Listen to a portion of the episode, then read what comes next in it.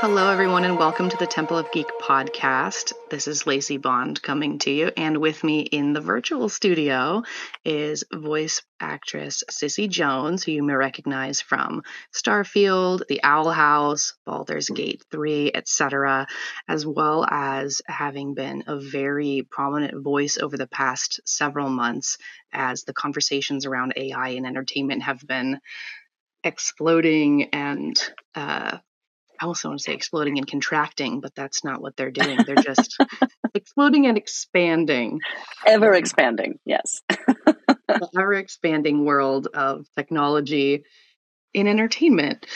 So I met Cissy when we uh, were we were at Comic Con this last year, the week the week of the week after the SAG-AFTRA strike had begun, and it was at the enter- AI.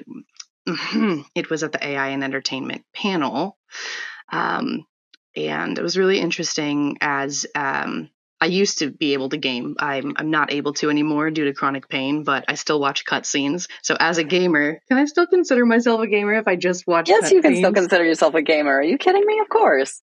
I'll just have to hire someone. I'll just coach my husband to game for me. there you go. We've tried doing that, but we have very different play styles. I have found. So I'll be like, no, just wander over there like, no, I need to solve this shrine. I, I have to be a linear player. Um, but I digress. So, um, if you are new to listening to entertainment news, um, the Screen Actors Guild, SAG AFTRA, recently suspended their strike against the AMPTP after they reached a tentative agreement. And one of the big issues of that was AI. So, as Cissy and I were getting to know each other, she uh, had some really interesting viewpoints about AI as a performer. So, how would you summarize the tentative agreement and what it means for voice actors in particular right now, Cissy? Yeah, I mean, listen, I think it's important to note that um, we all know AI is here. I think trying to uh, go back to a world where it, it, doesn't exist is foolish and is just sticking your head in the sand for the benefit of no one. So we know it's here and we have to find a way to be a part of the conversation or get shut out of it completely. So what I've been doing over the last 18 months is Number one, working with the amazing people at the National Association of Voice Actors to come up with a framework for how we want to see AI and voiceover coexist ethically, publishing that online, and then talking with as many people as I can about what that means. And the, you know, the three main things about it are consent. I want to know that I am being turned into a digital voice because my voice is currently on many websites without my consent. Control, I would like to know what my voice is going to be used for and the option to say, no, I don't want to be a part of that. And compensation. We have to have fair compensation because this is our livelihood. And listen, I know, first off, I would like to dispel the myth that all voice actors are millionaires. We are not.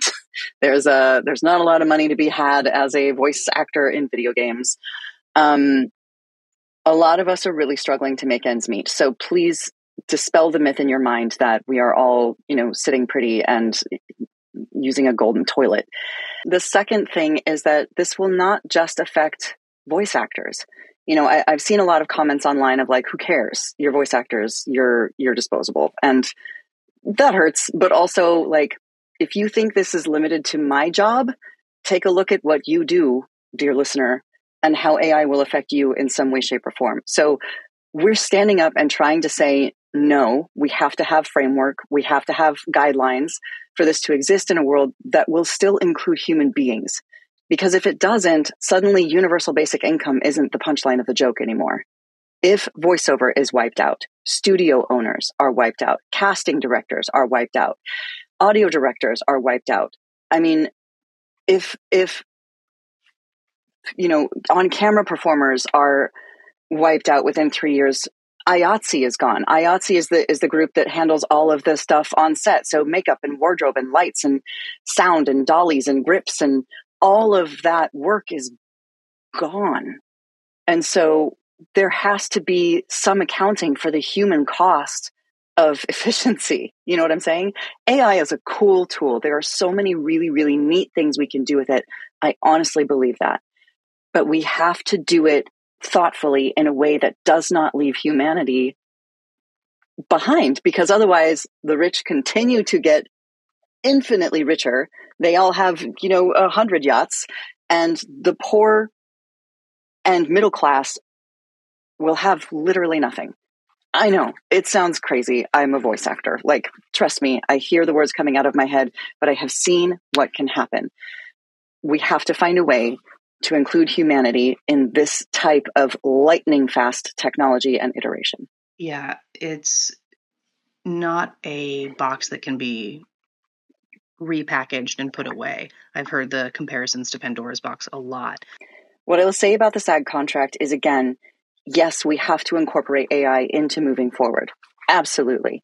I don't feel like this contract goes far enough in protections for actors. There are too many loopholes that can be exploited, and we're essentially asking the AMPTP companies to police their own, uh, uh, you know, rules, and they have shown us that they won't. So it makes me deeply concerned the lack of definition in this contract and just the lack of protections. I know everybody wants to get back to work. I know it's been a long couple of months. It's been really, really hard for so many people. I get that. But this will have us out of work in a matter of three or four years. It's not hyperbole. Yeah. And um, with the kind of breakneck speed that technology takes, I think something that most people don't realize is that regulation is slow. Contract law is fast, ahead of the curve. Um, yeah lawyers for production companies have been including the uh, use of the basically the uninhibited use of likenesses in perpetuity this universe with any technology for for now and forever for years but there's still little to no regulation around AI and I wanted to learn more about what NAVA does on that front because it's not just up to the workforce to demand things in contracts it's also up to the governing body because it like you said isn't just about voice actors it's not just about actors film entertainment. It's very widespread and it affects so many livelihoods as we saw in in southern california and everywhere that has a film and entertainment driven economy. Yeah. I mean it's it's la it's san francisco it's new york it's chicago it's atlanta. These are all cities that will be decimated. That notwithstanding, um, I want to take a moment to really, really applaud the the founders and the people who are working so hard at NAVA, the National Association of Voice Actors. You know, I sit on the board. I was brought in after all of the AI discussions were happening, and they they thought that we should make this AI piece a steering committee through NAVA, which has been amazing. But Tim Friedlander and Carin Gilfry, who are the president and vice president, respectively, of NAVA, are just absolutely the best of us. Um, they started this advocacy group, this nonprofit advocacy group, with the initial intent of offering access to healthcare for voice actors who don't who don't qualify under SAG regulations for healthcare. So if you if you're not familiar with SAG, you have to book uh, jobs equivalent to $26,000 in one calendar year to qualify for healthcare. And the vast majority, 86% of SAG members on screen and voiceover don't qualify. Going back to my, uh, you know, earlier point about how we're not all millionaires. Um, anyway, Tim and Carin wanted to start Nava with the express purpose of offering access to healthcare and advocating for things that, you know, affect voice actors. And they did it. We actually offer access to healthcare through Nava, which if you remember, you can you can access, which is incredible. Um, but then you know I kind of swept them into the AI discussion, and they have taken the reins. And I mean, it is incredible. Tim is a machine. I I, I don't know when he, does he sleep. I don't know that he sleeps. He has done interviews with everybody from the Washington Post to the LA Times to the BBC we have had informational town halls around the globe you know talking with various communities about what to watch out for we we advocate for both union actors and non-union actors and financial core actors which means you kind of straddle the line between both and he and they do it with a plum like it is truly incredible so through all of this work um, we got connected and I say we interchangeably because again, I sit on the board, but not, uh, Tim and Carin are the ones doing all the work. Um, Nava got connected with some government agencies that are looking for insight into how to craft legislation. So they have spoken with various entities, including a public roundtable with Chairperson Khan of the Federal Trade Commission, where she, you know, had all of these different artists and creators on to talk about how AI is currently affecting them and what do they see uh, happening to their industries as this rolls forward.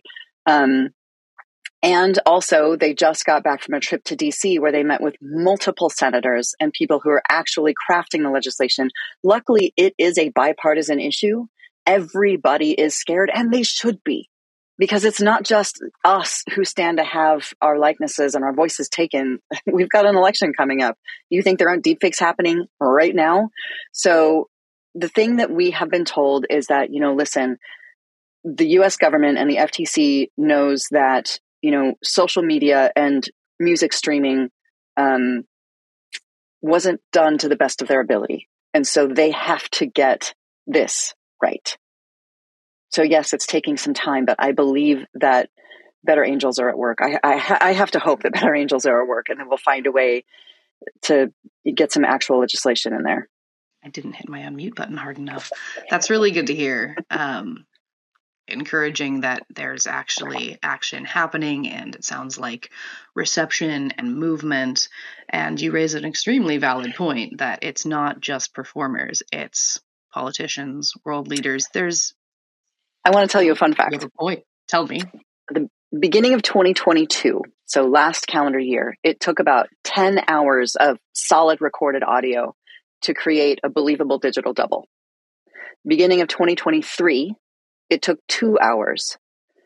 What do you want to think it is today? What do you want to guess? Ooh, ooh. How fast is computation? How's long? what is it? Five minutes? Three seconds. Your outgoing voicemail message can be used. Any content you have anywhere, any podcasts you have posted, any interviews you've done, any Instagram videos saying hi to friends and family, anything can be used to create a digital double. We have gotten calls at Nava from people who said that their children, quote unquote, called them crying that they'd been kidnapped and you need to wire money to this and such a person. It was all fake. That's it's so scary. We have to have legislation. We have to have meaningful legislation and we have to have something that keeps these companies in check because technology is neat. It's really cool. I, I worked in the Silicon Valley for 10 years before I became an actor. I watched some of this stuff from inception grow. You know, Bluetooth was new when I was working there. God, I just made myself really old. Um, but you know napster was a thing and and all of that. And and i watched it start from like this inception idea grow into like where it is ubiquitous around the world. Every phone has bluetooth. Every car now has bluetooth right? Um but it started somewhere and it moves so quickly. And of course companies want to keep iterating and moving faster cheaper better stronger. Of course they do because then they can take it to their shareholders and say look at what we're worth. Don't you want to keep your money here longer and we'll make you rich guy? Um, which is great but again there has to be there has to be meaningful thought to the human cost of that kind of uh, speed with ai Bluetooth, okay, neat. We're not going to have people connecting our phone and our, you know, car and, and whatever else. That doesn't, that's not as effective for human employment. But AI, if, if, if it is allowed to continue unfettered, it is continuing to get better and faster and cheaper and without any sort of guardrails. When does it stop? Where does it end? How does it end? You know? Um, I want to go back to the point you raised about retaining humanity uh, because you've recently started a company that is actor focused that I have utilizes that cool technology in a hopefully ethical and non-damaging way. Yeah. So listen, I feel like I've just laid this like horrible, like war strewn path. But with all of that said, again, I do believe we have to find a way to work with technology or we will be shut out of the conversation. So in that vein, after we posted the guidelines for how we wanted to see AI and voiceover coexist, I was contacted by a friend of mine and he said, Listen, I'm working with a technologist and an AI scientist. We want to make that company. We want to make a company that actually includes actors along the way that will keep people working, working and employed and receiving income. Would you like to help us? And I said, yes, absolutely. So essentially, we started Morpheme, which is an actual word, M O R P H E M E, which is the smallest unit of language sound.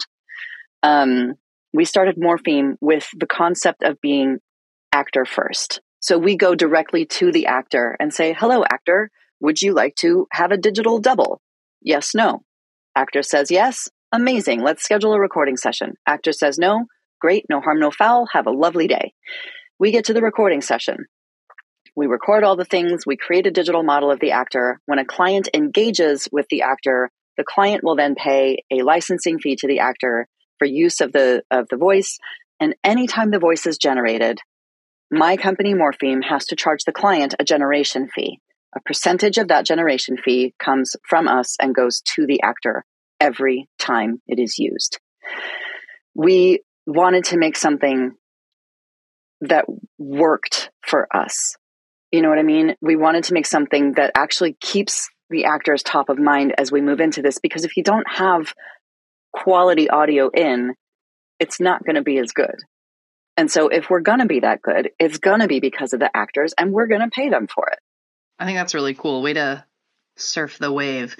Um, because there's lots of technologies that can be used for great good or for great evil. Most technology, I am of the philosophy, is morality neutral.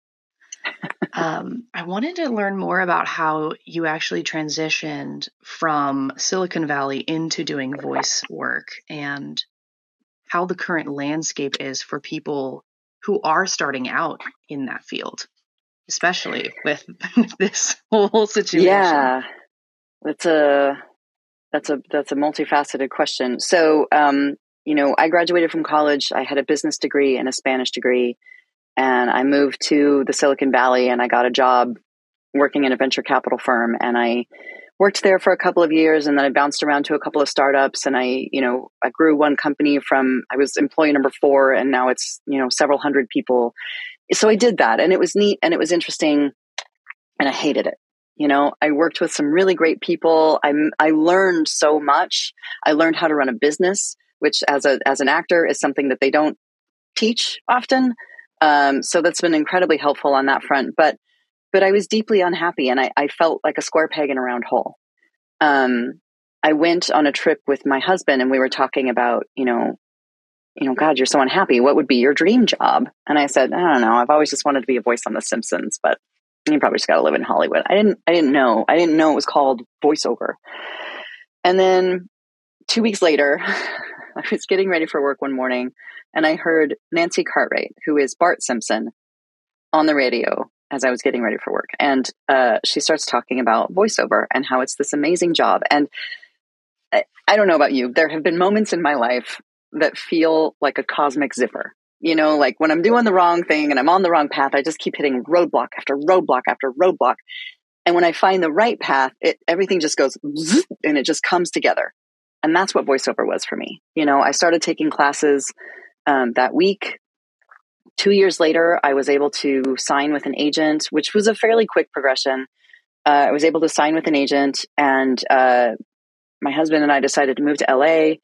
Um, and then it took me a while to start booking because I had to find my confidence because it's, you know, I'm still competing against the Courtenay Taylors and the Kari Wahlgrens and the Tara Strongs of the world. But I finally found my footing. And, uh, you know, it, it was, it was amazing and scary and awesome and terrifying and uh, all of it wrapped into one big happy package. Um, nowadays, it's so much harder. Um, and if, if again, if AI is is allowed to continue unfettered, um, all of the jobs that I cut my teeth on, you know, additional voices in video games, which is how I got my my union card, or um, you know, random regional television commercials that pay a lot of bills or uh, you know, dubbing, which is how a lot of people make their um, their insurance. You know, it's a terribly paid part of the profession, um, but it's a it's a if you get enough volume of it, it can help you get your insurance. Sound alikes. I do so many celebrity sound alikes for people who can't come in and do like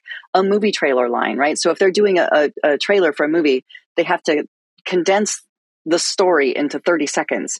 And oftentimes there's just a piece of the story that's that you can't lift from the movie. And so they'll have me come in and pretend to be Charlize Theron and say the line and that becomes the trailer.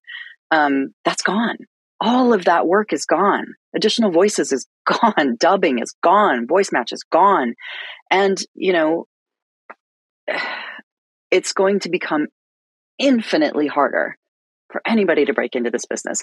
Elias Toufexis, who uh, was Adam Jensen and Deus Ex, and he's Sam Coe in Starfield, um, you know, when Microsoft announced their partnership to make games with AI voices a couple of weeks ago, he retweeted it and he was like, That's why I've been telling anybody who asks me how to break into this business, don't bother. There won't be a business to break into if it's not controlled. Right. And it's sad because I see so many people reaching out to me saying, Oh my God, that's my dream job. What you do looks so amazing. And it is. It is a dream job. It's so fun and it's great. And if you can get work, it's amazing. And it's getting murdered. So again, like we have to have some sort of something in place, which again is why with Morpheme, we're being very thoughtful about how we're going around it, about it. We're not just, you know, splashing it out to everybody. It's not going to be a publicly available tool. It's going to be a B2B tool. Um, you know, there will be uh, stop gaps to make sure that it's not just spread willy nilly for anybody that wants it. Um, you know we have to we have to be thoughtful we have to be conscious of of of what's at stake yeah absolutely. The thing that keeps occurring to me because i'm then fairly tuned in you know i've been covering the strike since comic-con. I've been you know attend, uh, not attending watching the meetings. I'm not in the industry. I'm not in i'm not a member of sag aftra. Um, the question that keeps coming up to me is once a digital double a digital replica whatever language you want to use is made how do you even store something like that and keep it secure? Because.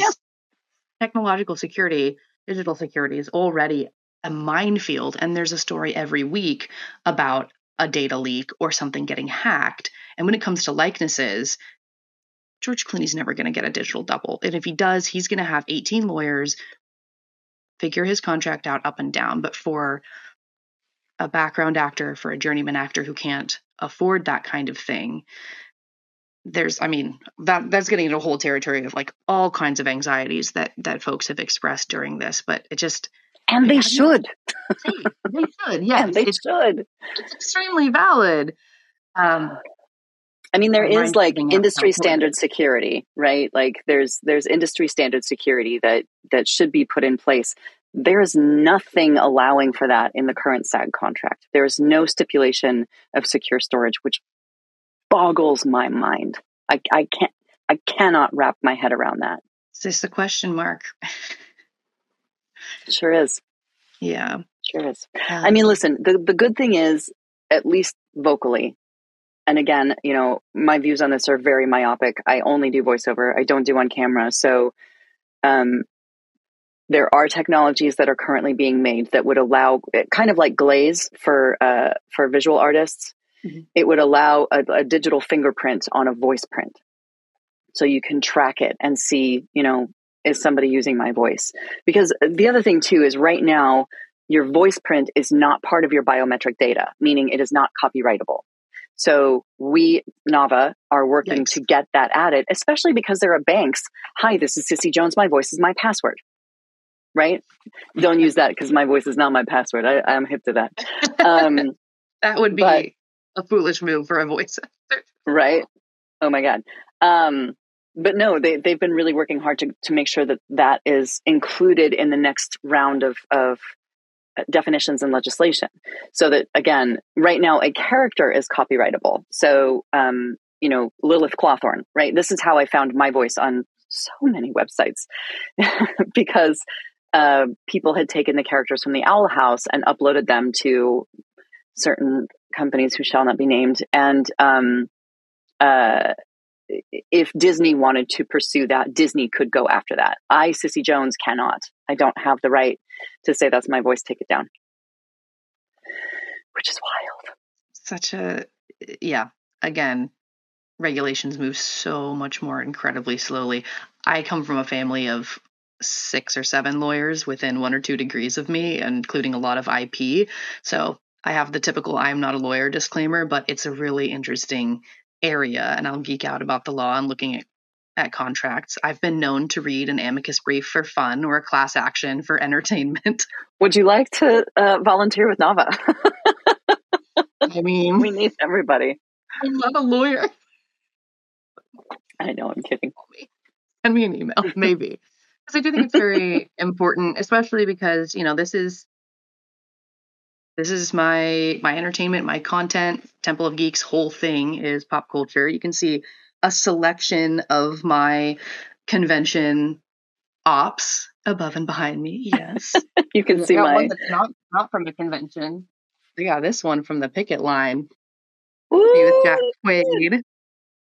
Who is that? Jack Quaid plays uh, Huey on The Boys, oh, yeah. and he's also he voices Boimler in Star Trek Lower Decks. Amazing. delightful, delightful character. Um, found out that he's. But I mean, that's uh, another thing, right? Like, if if we're all replaced by AI versions of ourselves, where does the delight what happens come to conventions? From? Yeah, do, do conventions I mean, just die?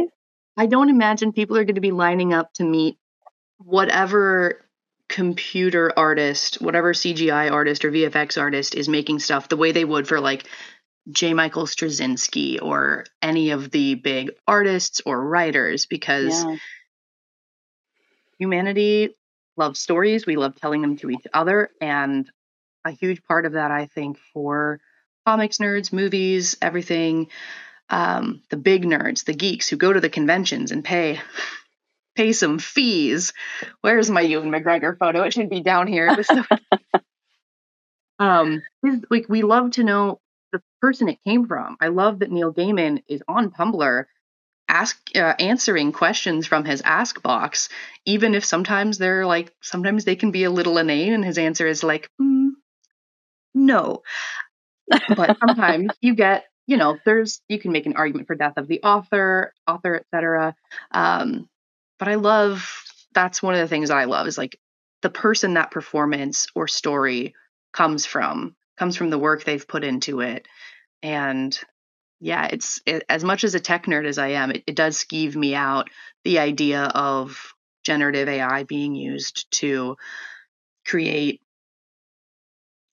dummies for lack of a better word yeah. um yeah. it sounds like what you're describing with morpheme is taking that performance with intentionality and imbuing whatever I almost like I want to say golem, but that just sounds like so much worse than what I think pitching.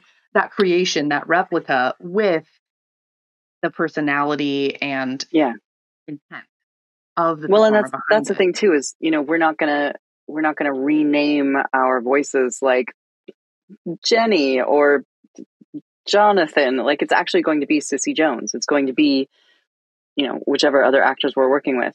Um, one of the arguments I've seen from uh, from people who really want us to vote yes is uh, that it's so expensive to create a digital replica. It's so expensive. And listen, some of them are very expensive. However, that gets cheaper by the day. That gets cheaper by the day. And if it means number one, that, that certain producers can pay more today to wipe us out and save on our fees in two years, they will do that. They'll take a short term loss. The other thing is that the production companies will inevitably make deals with the technology companies who will give them a steep discount so that the technologies then also own the data, right? So it's not just the production companies that we're giving all of this to, it's the technology partners that they are going to ultimately partner with again, there has to be some thought to the human cost of this. Yeah, and then you get into first sale doctrine territory. Do you know what first sale doctrine is?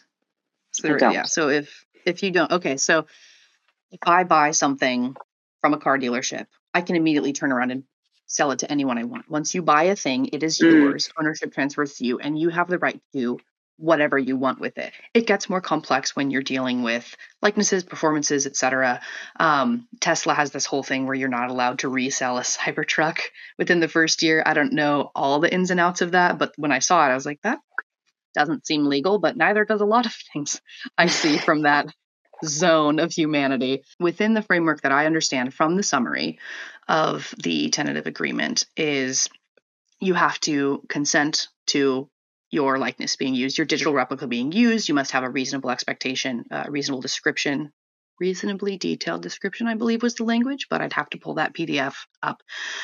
But once, and it can only be used, you know, as negotiated for a single episode or a single film, with the exception of multi film franchises, et cetera, et cetera. There are some rough guidelines around it, but then what happens to that copy? What happens if the person who owns the technology with which it was made or in which it is stored gets sold. There needs to be language around retaining that right to your likeness because we can, at a broad level, it's all about privacy and the right to your likeness. But in practice, when a, that little piece, that instance of your likeness is in some crypto, sorry, some blockchain locked box somewhere and it gets sold and someone else has the key now, you've lost control of that as a performer, as a person.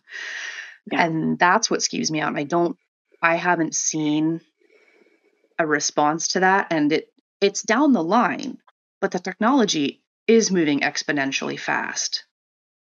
Yeah. Yeah. Which is, it's really scary.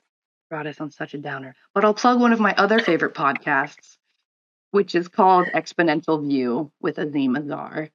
Um, it's a really good place to learn about emerging technologies, and AI is a very, uh, very common topic of the pod right now because it's not just entertainment; it's all over the place.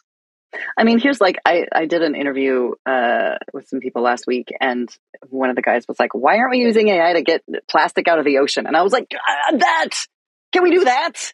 Like, why does it have to be like writers and actors and uh, okay i'll give you a fun a, a great one.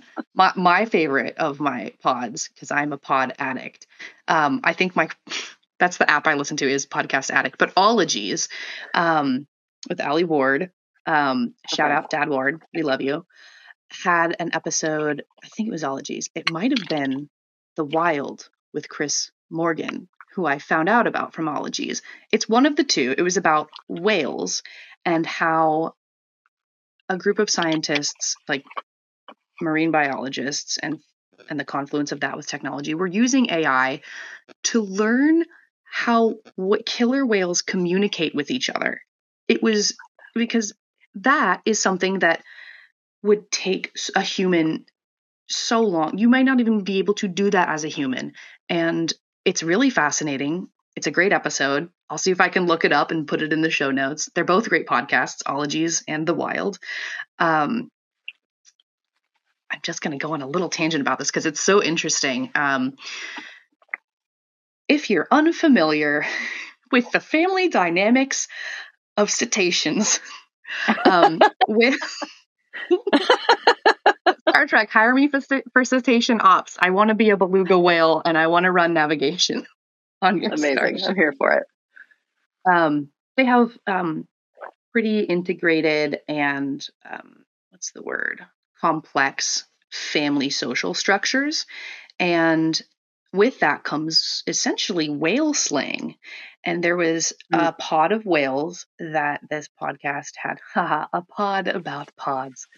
Um, now I want to do a whale based podcast. I'm not qualified. a pod of pods. Um, um, they essentially had followed this pod with like three generations of like the grandmother down another generation and these two um, offspring sisters i think that had kind of split up and as they were studying the language the you know the clicks and whistles i they noticed that they had these two really similar slangs that they were a little bit different but had clearly come from higher up in the linguistic evolutionary tree. And i was just so oh, delighted oh, so by cool. that yeah. That's so cool. Yeah i love the take that um you know we could be using AI to automate, you know, manual labor and data entry so that the artists could do art. And instead, somehow people have gotten it all switched around because there's tons of practical, helpful uses for that technology. Like listen to Yeah. whale. Yeah. I mean, come on. Um, Yeah. I do. I do believe it was The Wild with Chris. send it to me. You'll have to find it and send it to me. Oh, I will. I can recommend a podcast all day long, except for true crime. I don't really. I'd rather learn about Same. whales and Gives me nightmares. Which is Uh, great because uh, my involvement in the Texas Chainsaw Massacres just came out, and that definitely gave me nightmares. oh my gosh, what kind of uh, what kind of project was that? Was it did they do a game? video game. It's a video game. Uh, it's a it's a DLC from the game that came out last year.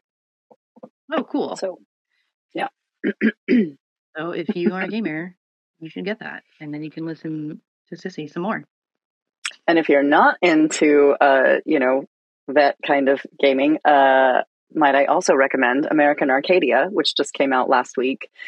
It's uh, me and Yuri Lowenthal and Krizia Bajos, who is about to be top of everyone's n- mind. She's just about to blow up.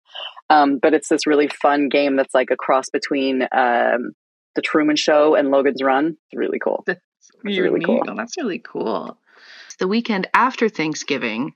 Um, so when you listen to this, it may be this coming weekend. We shall see what date this goes up, but it will be before Los Angeles Comic Con, where Cissy, you are both on the AI and entertainment panel, and you're a guest, right? Are you? Uh, yes, I'm also doing a panel with some other voice actors who uh, were on the Owl House with me. I'm so sad I can't go now. I would. I was gonna have a panel.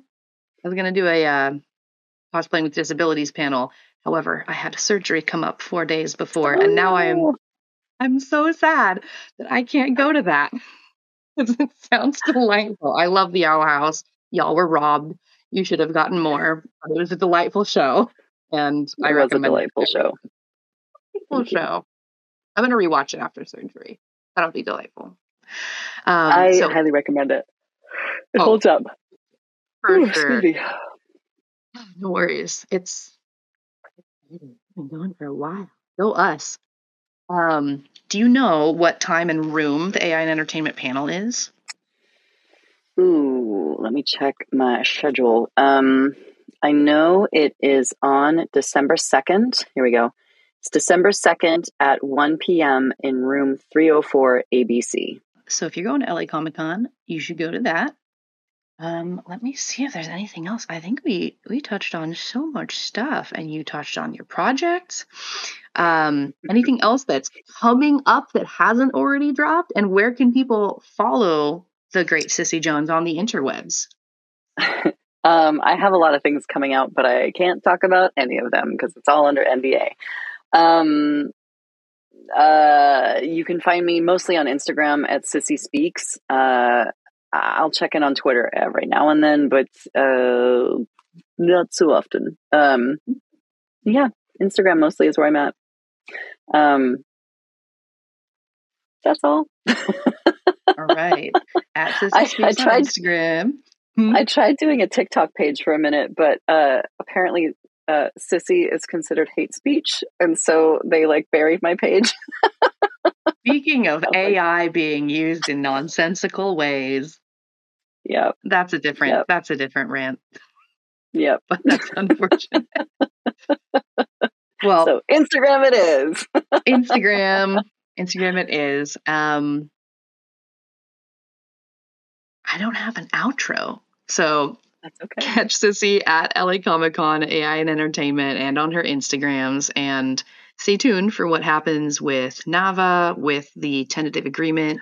SAG-AFTRA's voting closes December fifth, so there should be Yes. some news in the next couple of weeks.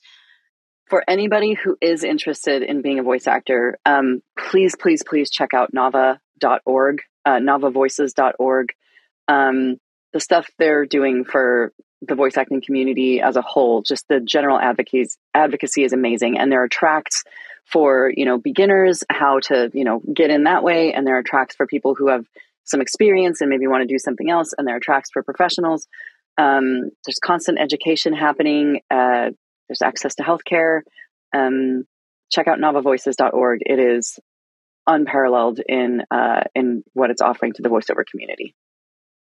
That's awesome. And they're looking for volunteers. Sounds like if you have, we're looking for members. We want as many members, members as want to be a part. Um, the more, the, if we can walk into a room with twenty thousand members, it carries a lot of weight when we're walking into Absolutely. DC and all these various offices. Sweet. NavaVoices.org? Yep. That right? Awesome. All right. With that, we're going to close out. Thank you, Cissy. Thank you so much. Happy Thanksgiving if this comes out before then, and happy December if not. Uh, I really appreciate talking with you. Thank you so much. Yeah.